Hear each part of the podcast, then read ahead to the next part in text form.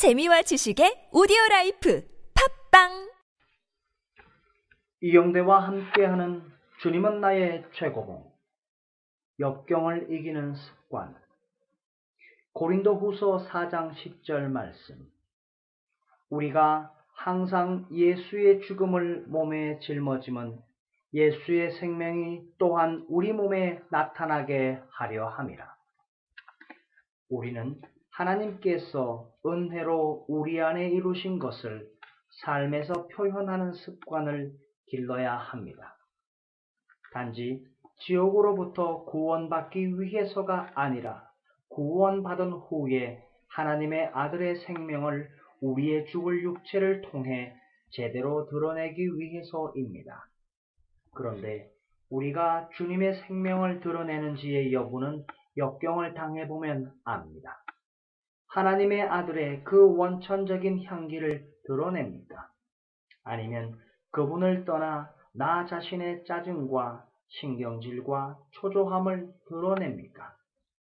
역경 가운데 참된 자유함을 누릴 수 있는 유일한 비결은 하나님의 아들의 생명이 우리 안에서 드러나기를 간절히 열망하는 것입니다. 어떠한 역경이 있더라도 주님, 저는 이 일에 주님께 순종하는 것이 기쁨입니다 라고 말해 보십시오. 그러면 즉시 하나님의 아들이 우리 마음을 주장하게 되면서 나의 삶을 통해 주님을 영화롭게 하는 생명을 드러내실 것입니다. 역경 가운데 주님과 다투어서는 안 됩니다. 당신이 빛에 순종하는 순간 하나님의 아들이 당신을 통해 빛을 비추실 것입니다. 만일 하나님과 다투면 이는 주의 성령을 근심케 하는 것입니다. 하나님의 아들의 생명이 당신을 통해 드러날 수 있도록 자신을 추스리십시오.